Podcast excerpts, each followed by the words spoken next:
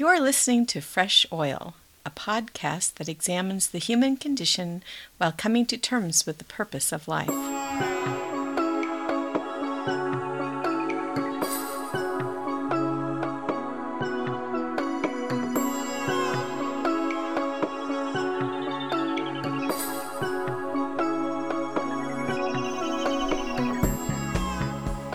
Hello and welcome to this interview where we take a look into the head, hands, and heart of someone that we admire, are intrigued by, and want to go deeper in conversation with.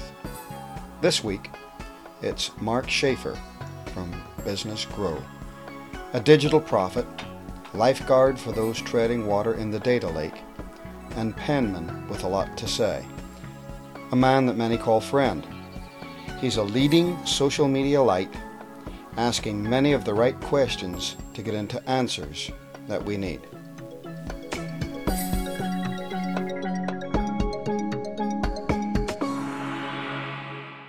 Okay, so today we're interviewing uh, someone that I hold in high regard and who is uh, held in high esteem for his skill, his knowledge, and a side of him that's not often seen, his personal compassion and commitment to the human experience.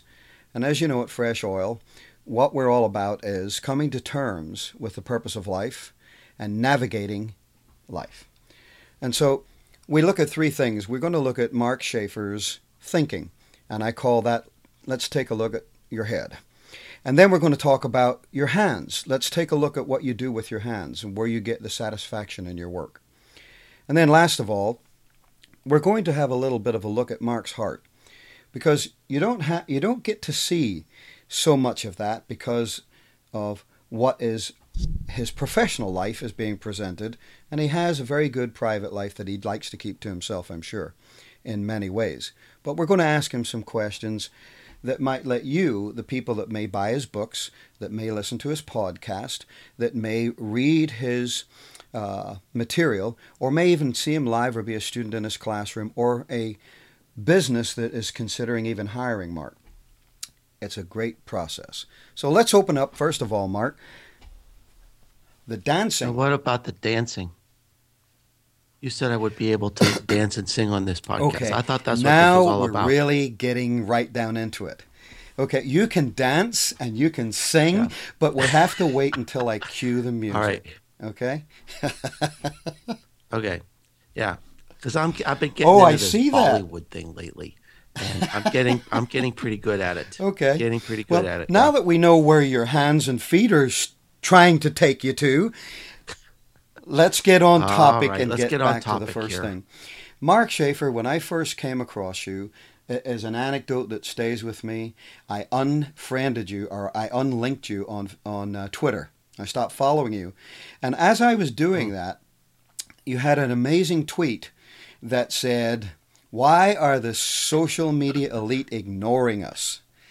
And I re-followed you because I thought, I don't like being ignored, and I know they've ignored me, and they don't know who I am, but that's their problem. And then, because I was just getting to the me? point where it was like, who is anybody? I'm going to start again. But as as the nature uh-huh. of it is, and as the Tao of Twitter has been so eloquently delivered to us by none other than yourself, it mm. started to make me question, what drives someone like Mark's thinking? And that's the first question tonight. What drives your thinking, Mark? Mm-hmm.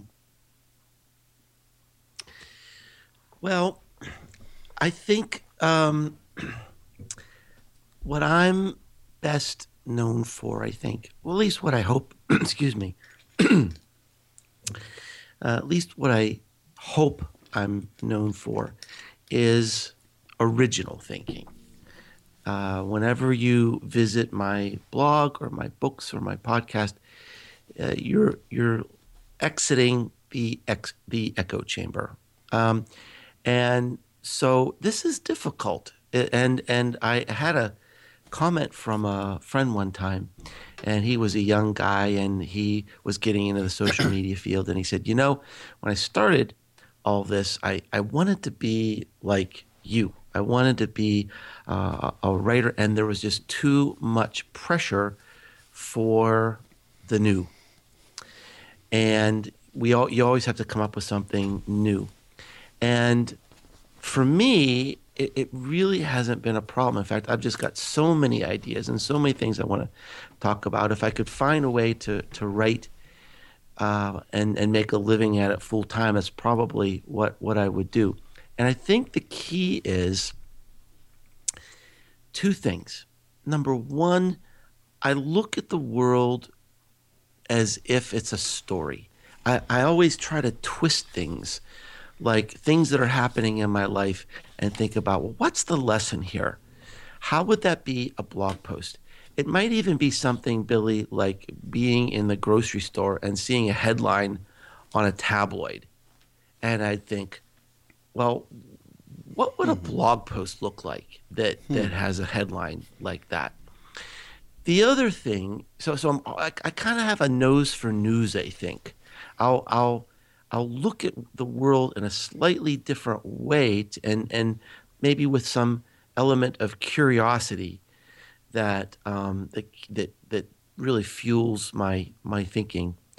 The other thing I would say is that I think a certain amount of courage goes with mm-hmm. thinking and writing on the web. That to, to stand out, you, you need to be yourself, and you need to have the courage to be yourself and tell your stories. And that is really, really hard to do. And a lot, I can't tell you how many times I write a blog post and people will write in the comment section, "How did you know I was thinking about this today? How did you know we were just talking about this in a meeting?" And I think part of the difference is mm-hmm. that I write about it and pe- other people don't. And it's not necessarily maybe that I'm smarter or more insightful than other people. It's just that I have the courage to actually put it down mm-hmm. and hit that publish button. That's, that's interesting. We were talking a little earlier, and you said that not only an hour ago that you had a really fantastic story that developed out of your day. Do you have time to tell it? Mm. It's it's my guest, podcast, and my baby. Guest is the person that drives. I am putty. Okay, in your I want hands, to hear this Billy story. Blaine. I think it's going to be great. Well, you know, yeah, you were asking me about, um, you know, what I get out of it, and uh, I'm just such at a at such a marvelous place in, in my life where, you know, I've had a really great career, and and uh, I've had a lot of great experiences. And I think at the heart of everything that I do, I'm a teacher. Whether I'm in the classroom or blogging or speaking or write a, writing a book, I just approach things as, what can I do to mm-hmm. to give back all these great gifts that I've had? And I had a call Uh, today. Uh, I didn't recognize the number. In fact, it was kind of a strange looking phone number. And I answered the phone, and uh, this guy was calling me from the Middle East. And uh, he said, "Oh, Mark Schaefer, Mark Schaefer, I am only calling you to tell you how much you mean to me. I'm calling you to tell you that I've learned so much from you. You've changed my life. You've changed my career. The things that I'm doing today is because of things that I've learned from you. And I've tried to go to classes, and I've tried to find other teachers here in the Middle East or in Europe. And I haven't found mm-hmm. anybody like you. And I just wanted to pick up the phone and tell you how much I appreciate you and how much I love you and what your work has meant to me." And that was just the most marvelous phone call I could have ever received, uh, for a teacher to hear something like that. I that, understand. Wow. You know, it's, it's getting through, you know, it's getting through, and all this work that I put in, it, it's, it's, mm-hmm. it's touching people. You know, it is impacting people. And I, I, I try to be honest. I try to be certainly uh, authentic, and even at times vulnerable. in my writing. And um, and I work hard. I work hard at, at, at, at delivering great lessons. And it just means so much to me when people tell me that, that, you know, I, I do see this. I do pay attention. I see that your hard work is uh, is is working in my life. And uh, that is just, I mean, that's that's mm-hmm. worth more that's than excellent. Any amount of money to me. That's a good story. I I always ask people that Great I story. meet and that I talk to, do you think with a paper and pencil in your hand? And that's the question for you. Do you think with a paper and pencil or a digital device, recorder? Oh, no, I'm a, like I'm a big that's... scribbler. Oh, yeah. Yeah, my, I mean, I'll, it, it would be really uh, fun for people to see the whiteboard mm-hmm. in my office. Uh, these are where the, you know, where, yes. these are where the books come to life. The, this is where I'll I'll draw diagrams of things that I'm thinking, trying to figure out how does all this fit together? What's the impact of this? And I'll kind of draw it out and got circles and arrows, and then I'll just let it sit for a couple of days, and then it, it'll kind of all come together and, and gel. And I yeah I always have a little uh, a little notebook with me, and um, constantly scribbling and taking notes and and and bringing those ideas, and eventually it has to make it into the computer. If it makes it into the computer, that's that's breathing the life into the idea, because if it makes it to the computer, it's going somewhere. It's it's ready for it's getting ready for liftoff. I mean, it, it doesn't it doesn't touch anybody like this young man in the Middle East if it just mm-hmm. resides on a whiteboard.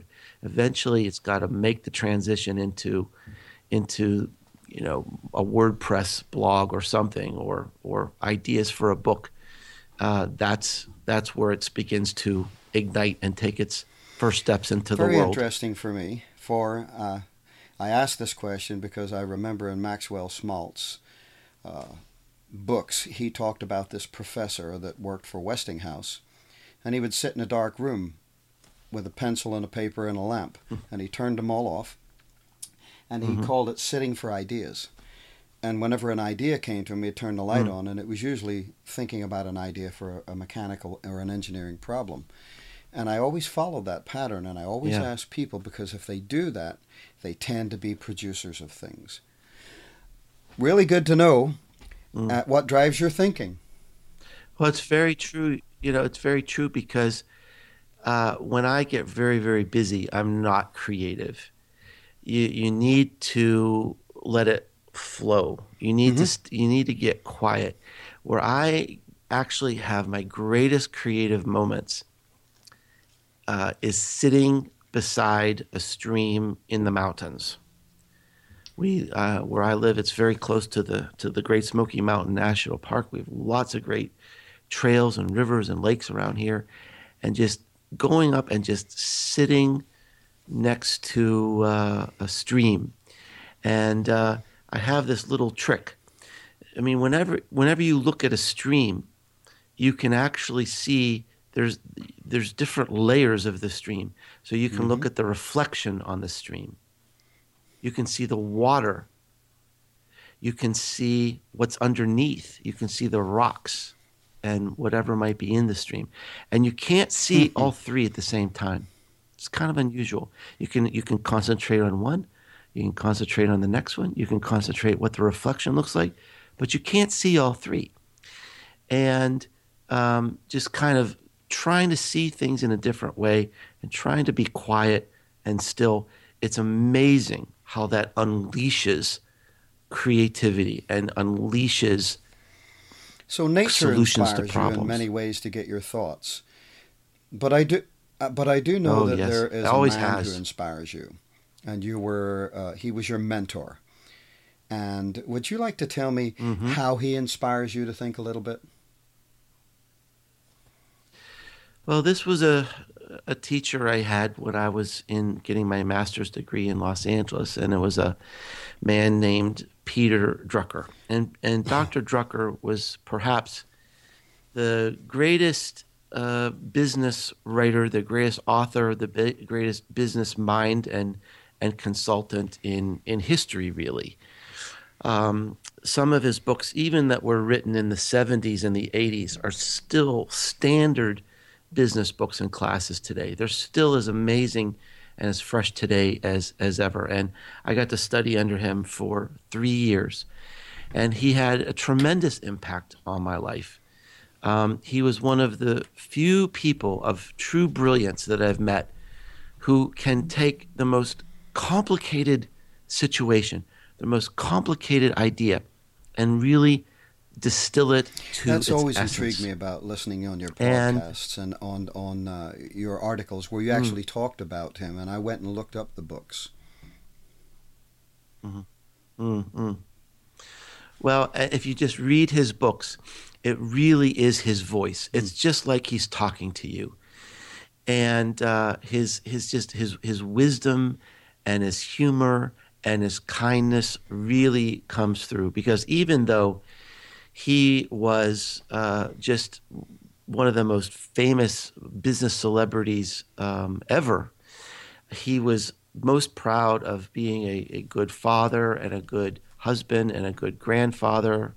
Um, and he was a very great mentor. You could stop by his his office and say hello and talk to him. I mean, this is basically in his in his later years. He was retired, and they named the business school after him out there at Claremont Graduate University.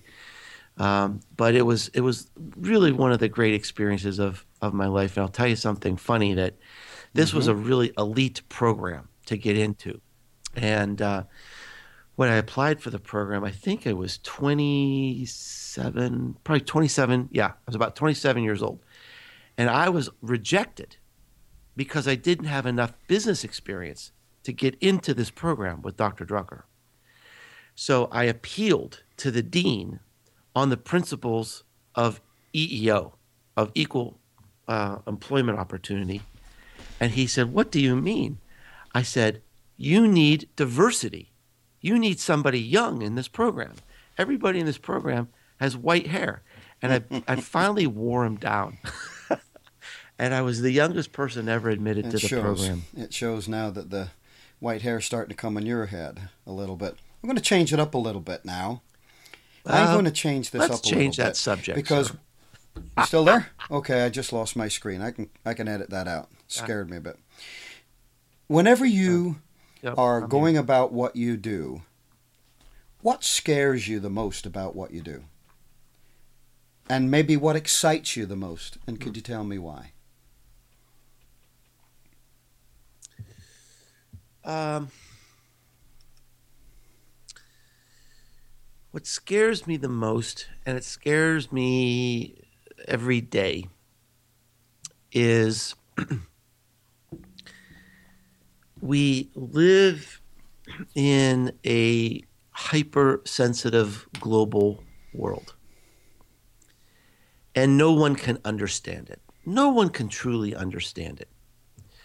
Um, I've been very fortunate in that I travel all over the world, and every time I go and really talk deeply with people and start learning the nuances of, of cultures, it just amazes me how different we all, all, all are. And uh, I think when I wrote my, um, I had blogged for five years, and I wrote at that time that my greatest achievement in five years was I didn't have a major screw up. And it's scary putting yourself out there. It's scary putting yourself out there in an honest and open way and being vulnerable, because you're open to attack. You're open to misinterpretation. You're open to misunderstanding. I think you Just achieved cultural that with, misunderstandings. Uh, content shock. And, well, you know, that one hit a nerve, certainly. That was a blog post I wrote. You know, it's you know, gosh, you don't believe it or not, it's been almost really? two years since I wrote huh. that blog post. But it's it was January two thousand fourteen, and that that that blog post, which explored the changing economics of content and actually led to my new book, The Content Code, um, really changed the dialogue. And I, you mm-hmm. know, that that took a lot of courage. The blog post took a lot of courage. The the the book took a lot of courage. It really does. And um, uh, I do what I can. If I write something that's really out there, I might run it th- mm. through a few people first, or I'll post it on the blog to test the water, to see what are what are people going to say about this? What are they going to think about this before I, you know, commit to it for a book or something? But I mean, generally, you just don't know. You don't know any any day, you know, a a a, pl- a, bod- a blog, a podcast, a, a book, even a speech. Um, you know, would I, I, I I'll tell you something, you know, I, I, I gave this speech about return on influence at a talk in uh, Amsterdam.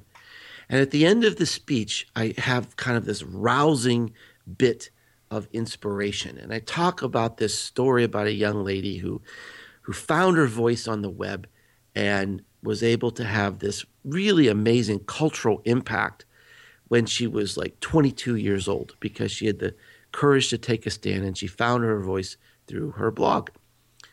And at the end of the talk, there were hundreds of people there. Several people came up to me and s- said later, you know, we could never do that here. Over here in, in, in the Netherlands, we're, we're, we're taught that you don't stand out. You're not supposed to stand out. You're supposed to blend in. If you try to stand out, you're pushed right back down. I thought, boy, hmm. you know, that I feel kind of foolish ending my speech like that. And it was just a lesson for me. Um, even things that seem so well-meaning and obvious to me may seem strange and arrogant to uh, people in, in other cultures. So I, I, I worry about that all the time. I always sift through everything I write uh, for, you know, sayings that might seem – I mean, more than half of the people who read my my blog are from other countries or from outside the U S, and so I always try to sift through – phrases that might seem strange, or, you know, I, I try to be as, as globally and culturally neutral as I possibly can, but intellectually I know I'm not. And and I worry about that. I don't I don't want to hurt. Mm-hmm. I don't want to offend. So, do you anyone. have a process? Uh, you've mentioned that you talk to some of your friends, you run by some of the stuff that you say is out there. Is there anything else you do to overcome it whenever you decide to press play? I, it's, you know, there's, I don't really think there's, there's any easy thing to, to do to overcome it. Honestly, you just have to try it and, and see what happens. And I see that this by far, by far is the number one obstacle for people to create content on the, on the web.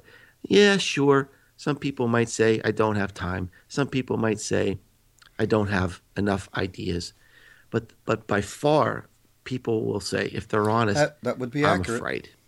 I'm, I'm, I, I don't, I don't, I don't want to look foolish. I don't want to be embarrassed. I'm afraid people will think I'm dumb.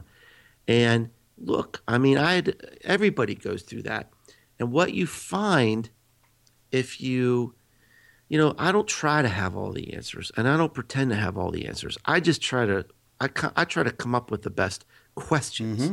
not the best answers. And um, and by doing that, I found that people really are generally are very supportive.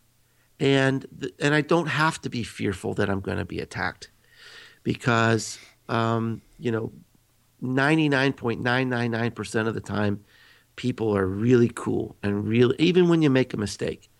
And that very, very rare instance where someone attacks you or disagrees with you, it's it's kind of become like, hmm, well, I guess I'm doing my job. Now, that's very interesting. So in bringing all of, all of that little area together, that the biggest challenge in what you do and overcoming it seems to be something that you are not, it's not completely written down that you follow a series of points, because I'm sure some people would probably be saying, you know, give us something more. It has to come from within. It has to come from the courage yeah. to be wrong or to be attacked or whatever it is. And it looks like you've tried to find a very uh, sure-footed place for yourself. And I enjoy that, because I've enjoyed your blog and your podcast mm-hmm. for a long time, and I enjoy your, your companion, who is rather a wit himself. That would be Mister Webster, be the one Webster. and only. Uh, just to change it up a little bit more, I want to ask you uh, a very open question here. How hard for you is it to be yourself? You're a celebrity. You're celebrated. You're open to mm. criticism. You're well-known. You're uh, multiple uh, authored books. People on the digital world know who Mark Schaefer is. Whenever you're not at home by the lake or the, the, riding that boat or in that beautiful home that you have there that we've seen little glimpses of, I'm glad that you don't show us at all because of the privacy thing that I enjoy.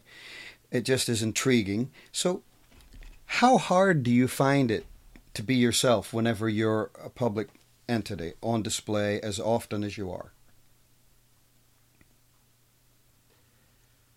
Uh, you know, I don't know if this is unusual or not, but um, it's not really hard at all. Um, and when I was writing the, the Content Code book, I have this chapter in there called The Heroic Brand. And I think it's my favorite chapter in the book. And I interviewed about fifty different people about how do you achieve this stature on the web.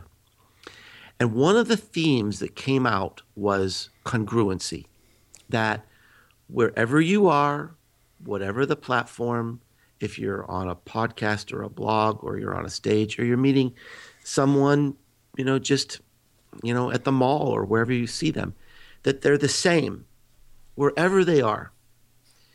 And I had this really lovely story. I met this uh, incredibly impressive young woman who's quite famous now. Her name is Bethany Mota. And uh, I met her at South by Southwest, and she's been listed as one of the thirty most influential people on the web. And she's a YouTube star. She's got like ten million followers on YouTube, and she's making millions of dollars a year. And one of the ways she makes this money is she uh, is a spokesperson for a line of clothing. She's mm. also designing clothing. And she told me, she said, I don't wear their clothing all the time. Why would I? And I was thinking, well, because they pay you. And she said, if I wore their clothing all the time, people would know something was wrong because I wear all different kinds of clothing. And I thought, mm-hmm. what an impressive young woman. She's exactly right. And it teaches us this lesson that this is leadership. That's why people adore her or her. And that's why she's heroic, is that wherever she is, whatever she says, she is the same. And I don't even really think about it. The the only the only thing that really was has was difficult for me, it's even kind of difficult talking about it, is that I got to a certain point where people kind of treated me like a celebrity. I mean, I, I don't even like using that word. It's but your reality. I was at uh, a conference. I was at a conference, and some lady cornered me, and she said, you're a rock star. You're a rock star.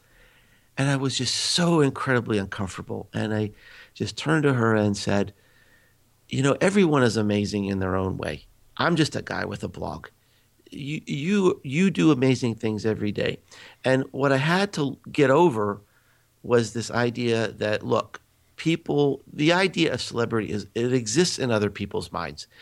Mm-hmm. It, I can't do anything about it. So I just have to really try to be as as graceful as I can about it, as understanding as I can about it. And really, I, what, you know, my learning edge for the last few years mm-hmm. is to is to accept it. Is, you know, is to it, it, it, accept it and not fight it, and just try to be classy about it and be kind about it, and uh, be grateful that I'm in a position where people, um, you know, feel like they know me and they and they love mm-hmm. what I stand for, wow. and they love my writing. So we're all human. We're all subject to life. What do you do to keep yourself on the track of the life that you live? Do you have any little checks and balances that you don't see? I know you. I've I've I've observed you. I've spent a lot of time mm. paying attention to you. You don't seem to me to be someone who mm-hmm. uh, ego would puff you away somewhere. Uh, the lilies being tossed at you wouldn't be something that you would, you know, slyly ra- slip down there and kiss your own hand. But whenever things go wrong, because life's full of that, mm-hmm. what do you do to keep yourself mm-hmm. on track? And what do you do when you know you're not on track? Well, um, I wrote a, uh, a post, highly personal post, a few weeks ago, uh, called simply, "What is the meaning of life?" And someone actually asked me that in an interview, and um, I, you know, it was one of the few questions I stumbled on that I hadn't, I didn't really have a good answer. So I thought quite a bit about it, and um, I've had, uh, you know, I, I the. I went through quite a few years of uh, of I know personal this, and this is where I want suffering. to go now. Uh, and um, and so coming out of that, look, you know, I'm not unusual. Everybody suffers. We're equal in our human condition. That um, you're just going to suffer. Uh, Viktor Frankl says in his amazing book, A Man's Search for Meaning, that that mm-hmm. to be human is to suffer. And what defines us as humans is really how we handle that suffering. Can we turn that suffering into something else? Can we turn that suffering into something positive and powerful, or does it destroy us? That is really the tipping point. And one of the things that that this, the years of suffering, how it changed me is, and this is might sound, I don't know, anticlimactic in a way, but the thing that really keeps me centered is is just peace. I don't, I'm not trying to climb the corporate ladder. I'm I'm not trying to build, you know, a great agency. I don't care. Sincerely, don't care if I have a New York Times best-selling book. What really is a great achievement for me is is peace. Peace in my heart and peace in my mind and peace in my life, because mm-hmm. I lived in chaos for so many years. And um, so by um, comparison, there's nothing that could Nothing that happens that's as mm-hmm. bad as what as I those found years. Very fascinating, and one of the reasons why some of these questions are here for you tonight is you took one moment out of all of your time as this public figure for podcasting, your speaking, your teaching, your teacher's role, and you took a small time and you talked about it all one time. Was there something that prompted mm-hmm. you to, at that moment in time, to bring that out and let people see that about who you were? Well, th- yeah, it's a simple answer that I saw this statistic that, that haunts me, and that is that about a third of the people who look at their Facebook newsfeed experience jealousy as their overwhelming hmm. emotion. And um, I'm very sensitive to this, that on Facebook, we show mm-hmm. our shiny best selves. And after you get a steady diet of people cooking the very best meals and going on the very best vacations with the very best spouse that anyone could ask for, that you start to think, wow, I can never achieve that. And so it's always in the back of my mind. I get to go to cool places. I get to meet interesting people. That whenever I post these things, and I, I enjoy, you know, kind of giving people little glimpses of my life, I don't want people to feel jealous. I, I want them to feel some sort of bond and and communion with me that that I'm, you know, I am a person who who has bad days and is sick and has arguments with his wife and and has suffered just like them. And so I thought I um, had this opportunity to do this bold talk up at um, the Inbound Conference. Mm-hmm. It's kind of like a little TED Talk kind of thing. And they challenge you to get out of your space, to, you know, to create something bold and different that would be unexpected. I thought, okay, you know, I'm going to do something very different. So I talked about my personal pain and the very, very, uh, the crisis that I had been in in my life. And And and and the suffering, and talked about how over time this has forged me into uh, a better person, a better friend, a better husband, a better writer, uh, a better listener, uh, a more courageous person, and that um, that that really is a, a, a key to life. To f- and and look, uh, time doesn't heal. Yes. Time numbs. Nope. We're never going to forget.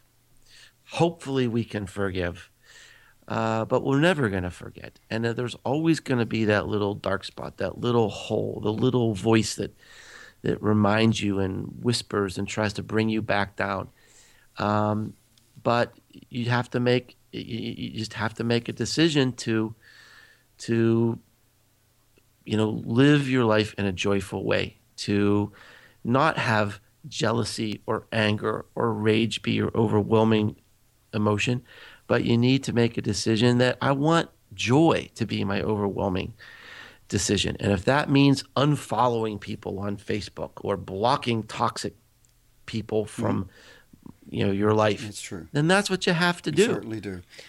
We're going to come down into the very depth of the heart of this. Now, we've looked in Mark's head and what drove his thinking, and we've looked at what brings him satisfaction in his work today and how some of his biggest challenges are that, and we've talked now a little bit of how hard it is for him to be himself in the light of the celebrity driven age we're in.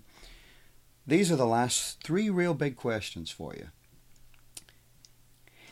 I observe that you are someone that provides, through the real meaning of the word, charity for somebody else, like the young man that you're helping and the great story of the door that he wanted for Christmas. That was a fantastic story. Yeah. And what what a keen lit, what you a keen a, mind that little memory. Guy has. uh, that that's all he wanted. Mm-hmm. Now, have mm-hmm. you ever been the recipient of real charity like that?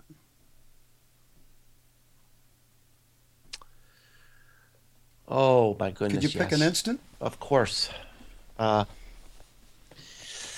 Uh, well, I mean, um, to make a very long story short, something that comes to mind was um, uh, there was a point in my career where I was uh, a, a young man and um, was given a tremendous res- amount of responsibility uh, on my career uh, with my company. It was a great, great company, uh, great, great bosses. And um, I had I fell into some very incredible circumstances that forced me into lawsuits, and there were problems with my house, and it's just like one thing on top of another. And I had just been given this new job, and uh, one of the, uh, the the plant manager from the facility that I was in called me into his office, and he knew I was under all this pressure, and he said, you know. He said, you you have done such a great job here. You mean so much to us, and you've already accomplished um, so much. And we really feel terrible that all these problems have occurred, because if you hadn't come here and accepted this job, you never would have had these problems. So we are going to pay all your legal bills. Not only that, we're going to have the company lawyer be your lawyer to get you through this thing so that you can just concentrate on your work, on your life, on your family, and you don't have to worry about this burden. And, uh, you know, something like that, um, mm. it teaches great lessons about about uh, loyalty and leadership and caring and listening. And, uh, you know, it. it I'll, I'll tell you one thing. Whatever they paid in legal bills, they got a hundred times more out of me just because of the love and devotion I had mm-hmm. for the people who did that for me. Which leads right into the next question that is tied into this very thing at the heart of Mark Schaefer. Do you have those count them on one hand friendships? And would you maybe tell us a little bit about that? Yeah, I mean, I really only have count them on one hand friendships. Um, I'm really... Um, a bit of a of an introvert. I I don't enjoy uh, crowds. I'm very uncomfortable with crowds. I, I love being up on the stage because I, I it's a way for me to deliver a, a lot of impact in a short period of time, and I uh, and I'm good at it. And and people love to see me on stage, but like being at a conference where you're just surrounded by mm-hmm. by dozens or hundreds of people. You know, I just, I'm not comfortable with that at all. I, I like being at dinner with one person or two people and having having a uh, a great talk. So, yeah, over the years, I, I just have really um, a, a couple of friends. My my best friend is someone who was That's my best while. friend in high school. That's a while now. He's still my still my best still my best friend today, and uh, we don't see each other that much, but. Um, When we do talk on the phone or connect, we live, you know, all the way, he lives all the way on the other side of the country. You know, it's just like we never, we never left. I mean, things Well, that just would pick define up, a count uh, right away. Friendship, so, for sure. Yeah, I mean, that's, that, yeah, I, I, I don't have, uh, you know, dozens and dozens of really close relationships like that. I've been extremely fortunate to have a lot of great friends that I've met through social media. I certainly count you as as uh, one of them. That's very kind of you. Um, but it, it, as far as really the you know the, the people that have that have stood the test of time, uh, there's there's there's there's probably about uh, there's probably I about laugh three at that or four. Because I know the truth of it. Let's come down to the very last thing that brings out this very heart of Mark Schaefer. What's the core ingredient that you consider describes you?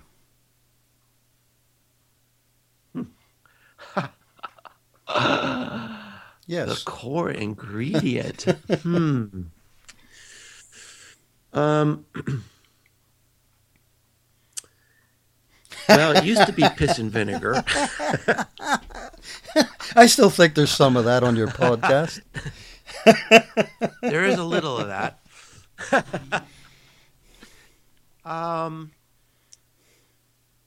I, th- I I would have to say it's um, it's it's strength through humility, okay. uh, and uh, I think it's the only way to be.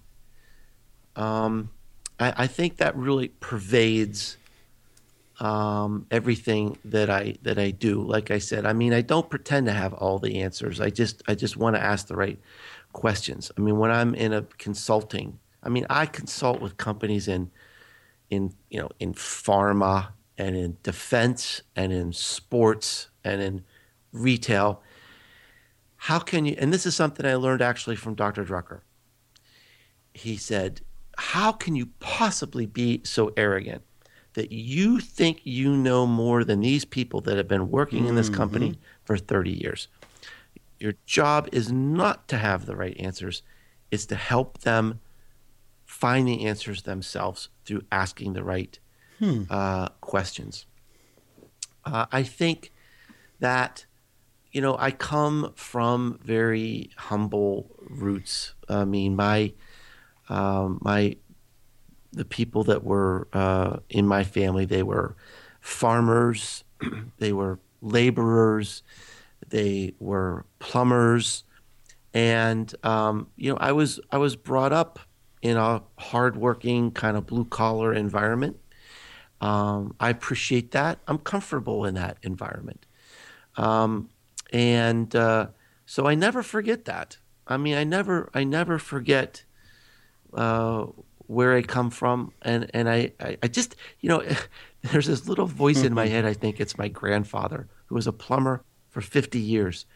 And I, I look at some of this stuff on social media that's just not real. It's mm-hmm. just so hyped up.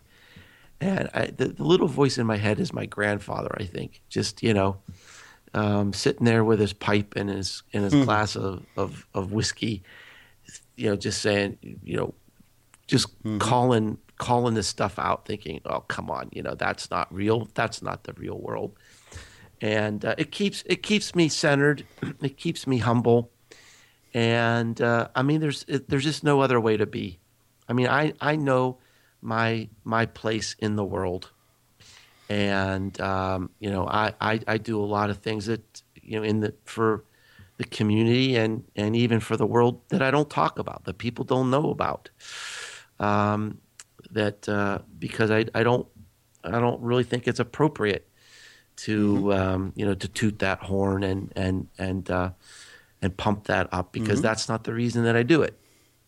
Um, and so I, I, I that's you know that's that's my part in the world, is is helping people, mentoring people, changing things a little bit here and there for good, mentoring these young inner city kids, giving them a role model, a father figure. Uh, um, that's important. It's really important. Giving, you know, helping them learn how to make the right decisions. Yes, that's going to change the world uh, mm-hmm. more more than a blog post. Well, those are all good things, and very much for me, having this conversation with you, I've tried to tailor it to where we just started to just slowly drive it down into this wedge, and you have a. Br- Well, thank you. You've got a well, good broad a base job. of thought going the, on the, there, and you've been exposed to fantastic uh, experiences. Your way you function is very attractive to me in, in what you do and how you go about it. And driving down into the heart of the man, there's just so much more there that could be drawn out. Now we're at the very last section, and what I'd like to do is I'd like you to have a few minutes, and the floor is yours. Be it what you want to say, what you want to talk about. If you want to, uh, definitely I'm going to let everybody know that your books, I just bought all five of them again digitally. And I've read and I've read them all again in a, oh, thank you. a very short period of time. And now I'm uh, going through them slowly as I, as I have really entered the fray in the world that I will be bringing uh, from this. Uh, my my fresh oil and my take on things. And now it's your chance. I want you to just take a couple of minutes and whatever is on your mind that you would like to wrap up the interview with, I'd love for you to take the time to do so. Well, what's really on my mind is um, how proud I am of you. I wasn't expecting that, Mark. And how, well, this is what's on my mind. And uh, you you said I can say whatever I want, so you just have to be quiet. Uh, you are really a lovely human being, and um, you have such a rich experience and a rich life. And like me, you have been forged into something amazing and strong and powerful through your experiences and through your suffering. And what an amazing power to unleash upon the world is to have interviews like this where mm-hmm. we talk about what's real. You know, web traffic, yes, it's ephemeral, right? Uh, email, how to write a great email marketing headline. Mm-hmm. You know, come on. there's more to life than this. And so uh, it's nice after being interviewed, uh, probably I do an average of two or three interviews a week, every single week for years, to finally have an interview that's different and finally go through an interview like this where you try to unpeel things and talk about things that are rich and important and real. And but, you know, this is something that that everybody connects with, is is is is really exploring mm-hmm. the human condition and exploring the real light and and power in our lives. So I just want to thank you. I want to thank you for for doing this. I want to encourage you to persist, to um, to hang in there even when it's when it's hard. I know it's very difficult to create content on a consistent basis, and I just want to thank you well, and, and wish you good luck. I certainly wasn't expecting that, Mark, and that's very kind of you. Thank you. I'm very pleased to have met you and to being able to observe you over a period of time. Great kindness is to take a couple of my phone calls and even initiate a few yourself.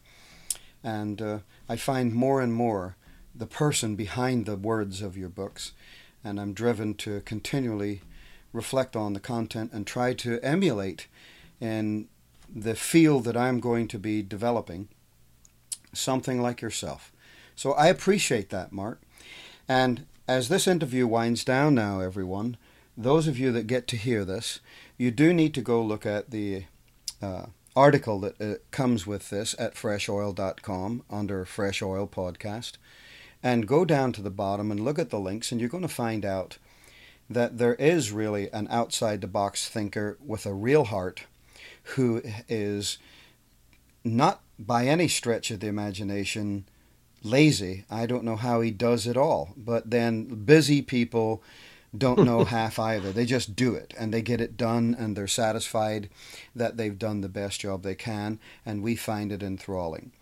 So to those of you that listen to this podcast, I want you to know that you should go to uh, Mark Schaefer's blog, Grow, and get familiar with it. You may be like me, somewhat of a lurker who doesn't always comment because you're not really sure where you fit in, and you're learning your way, and when you do, it's not to be smart or smart, but you can find great stuff there if you look between the lines. He's always writing in between the lines.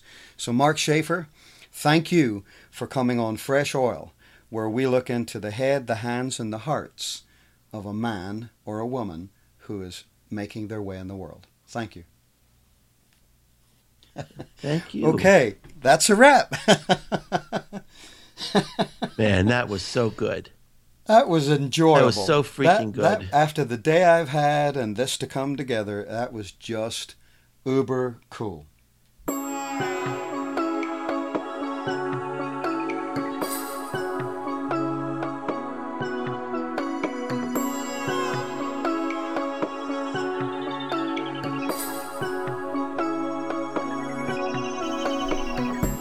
Coming up next week on the podcast, some unfiltered commentary on the unknown book that will cut across the grain of most people's thinking.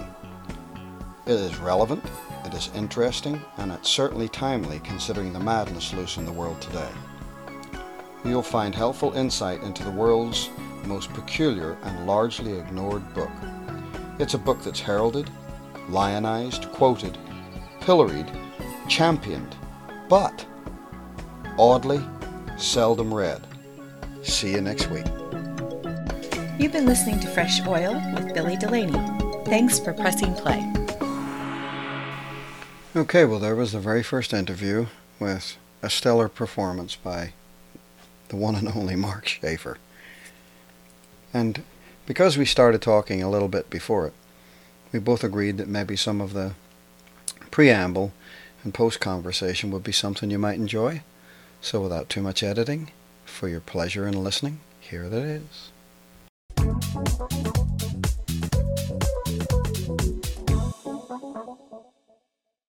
And because I'm enjoyed, I enjoyed this immensely. It was great.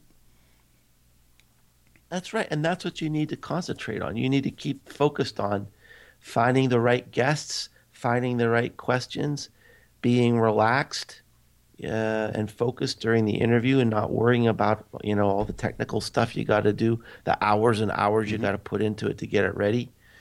So anyway, but this was great. It's fun. And I mean, it was, you, you've, you're, you're definitely so. onto something. And there's more to come. There is definitely more to come. Yeah.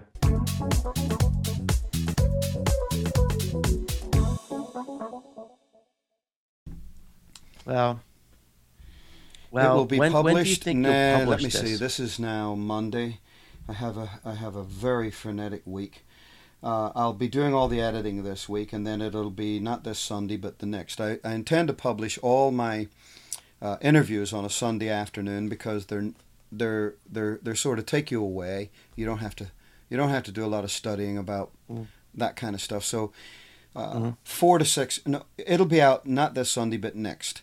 And I'll be leading up to it quite a bit in regards to promoting it and talking about it and uh, getting it ready. I've, mm-hmm. I use Hindenburg Journalist for my podcasting, and I have an intro and outro for various pieces, and I have some professional music that I'll break the segments up with.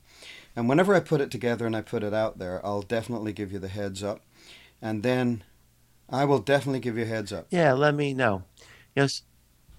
Something to think about. Um, when I started the podcast with Tom, we, we hooked up with this company, um, Voices Heard Media, and they don't pay us, but mm-hmm. they do all the technical stuff. So all we do is mm-hmm. record an M P three file. I mean, if we make a mistake, I tell them where the mistake was. If Skype bumps out, we tell them what it is. And so they do the editing, they put the thing on the front, they put the thing on the end, they upload it to iTunes, Stitcher, whatever. Something you ought to think about is, is there uh, somebody in town that could do this for you? And just say, look, you know, it's a, it doesn't take much time. It's going to be the same type of thing every time. I just want to send you the file and you do all the work. I'll make you a sponsor of the program, mention you at the top and the bottom, and um, that way you don't have to spend all the time. You can spend your time on creating great content yeah. instead of this technical crap that's well, going to drive you crazy. I will definitely crazy. consider that, and as I'm now moving out into to getting this going, I, I there's a young guy uh, called Dave Jackson. And he's been podcasting since two thousand five. He's in Cleveland, and I go to a monthly meetup. And uh, I might turn it over to him or somebody that he knows that can put together what I want. Just go through it. And yeah, even if, you know, if there's someone who's like, yeah, you know, doing that as part of their business, and you might say, look, you know, I've got a small audience, but I'm going to grow it. I'm going to promote it. And, um, You know, it's not, you know, for you, you know, you've got a full-time job, mm-hmm. you're going to be busy, you've got a family, and, you know, it, it, it may take them one-tenth the amount of time right. that it's going to take you, because because they do it all the time. So my advice is get rid of it as soon as you can. And, and you know, what I, it, it, you said, well, you know, you're going to do this every four or five weeks. I think okay. you got to shoot for every two weeks. You know, just con- this. Mm-hmm. I mean, this took nothing. It was an hour. Okay, so if you so so it's basically an hour every two weeks, two weeks, two two mm-hmm. hours a month. And if you can dump it off, dump the technical piece off on somebody okay. else, that is very doable. And you'll create, I mean, I think that'll be critical mass. Okay, I will. To get a good I audience. I will definitely look into what is involved in that, and I will look around locally to find somebody I can trust to put together something that would reflect what I'm after, and on, give yeah. them access to the site to upload it and all of that, and get it out of my way to where I'm just coming.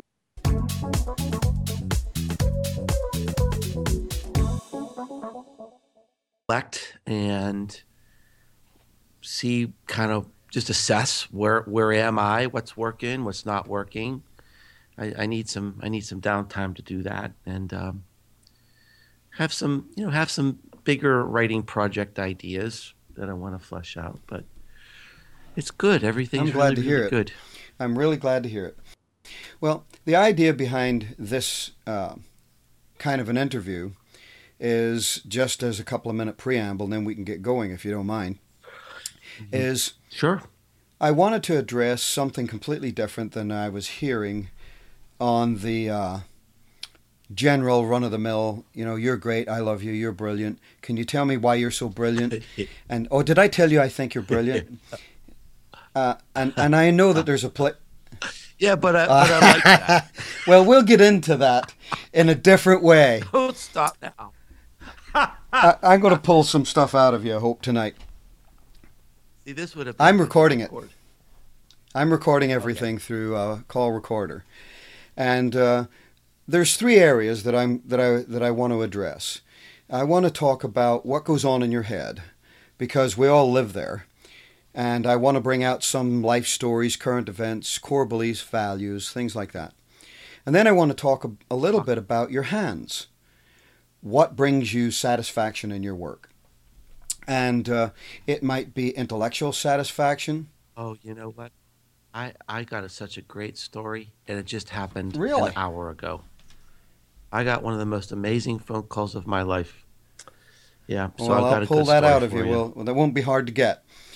And yeah, I, I've I've pilfered some of your stuff, because in the hands and uh, what brings you satisfaction, I'm looking for something that is satisfaction that's relevant, interesting, and timely, and maybe even entertaining.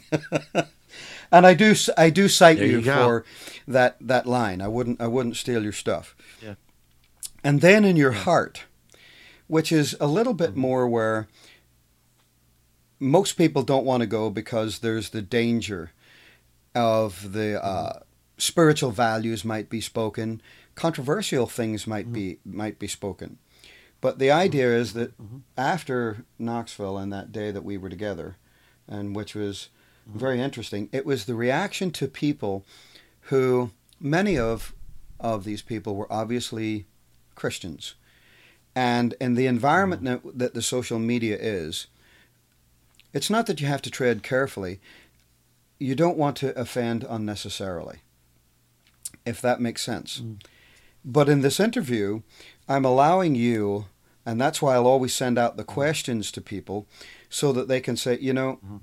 in the audio, will you cut that out? That's not where I want to go. Let's go back to something like this. And I can edit all of that, and I'm happy to do that. And I would always, I would always uh, let yeah. everybody know Just... that that's the way it's going to be. Yeah, I'm an open book. Well, that's two of us, sir. And that's that's where it's going to go. At the end, one of the things that I thought that I, I would pull out of this uh, was this, excuse me, this idea of charity, friendship, mm-hmm. integrity, and uh, some of these things that a lot of people, they're so busy saying, me, I, I did this, this, the latest thing, because of the drive to have information that's out there. Mm. Too many times people don't see past what's pushing the bow of the ship and the parting of the waves, as it were. They don't see the cargo mm. of the captain, the mm. person. So mm. I wanted to add that in. And then at the closeout, I just want to turn it over to you and let you have five, six, seven, eight minutes, whatever you really choose to do or are comfortable with, mm-hmm. to talk about mm-hmm. this whole thing, what it may have done for you. You can talk about your business. You can promote your product. I have no limit on that. On the site, mm-hmm.